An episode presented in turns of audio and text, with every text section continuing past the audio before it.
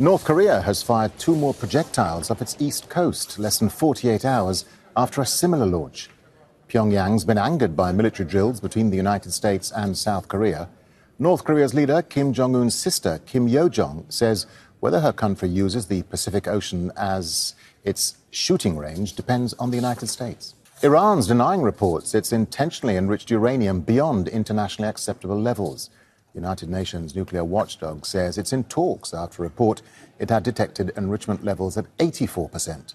A ninety percent threshold is required for use in a nuclear weapon. Turkish rescue efforts have ended in all provinces except Kahramanmaraş and Hatay, the areas hardest hit by the quakes two weeks ago. More than forty-six thousand people have been confirmed dead in Turkey and Syria. Meanwhile, a Doctors Without Borders aid convoy has entered northwestern Syria. The aid agency is calling for an urgent scaling up of help to the region. And U S authorities have announced they'll provide an additional one hundred million dollars in aid. Secretary of State Antony Blinken visited some of the quake-affected areas on Sunday. We are working in very close collaboration with our uh, Turkish colleagues, both to understand all of the needs uh, and to find ways to, uh, to deliver on them.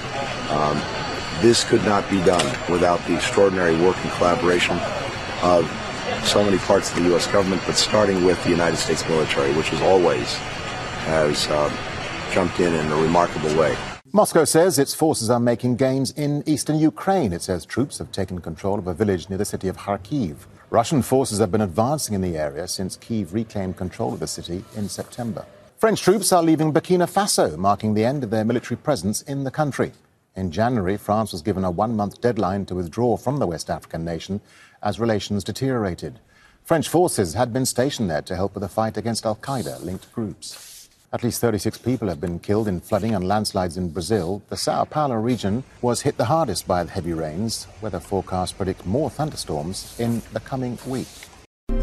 If you need in-depth analysis of news and current affairs in one of the world's most misunderstood and complicated regions, join me, Sami Zeidan, every Thursday on Al Jazeera's Essential Middle East podcast.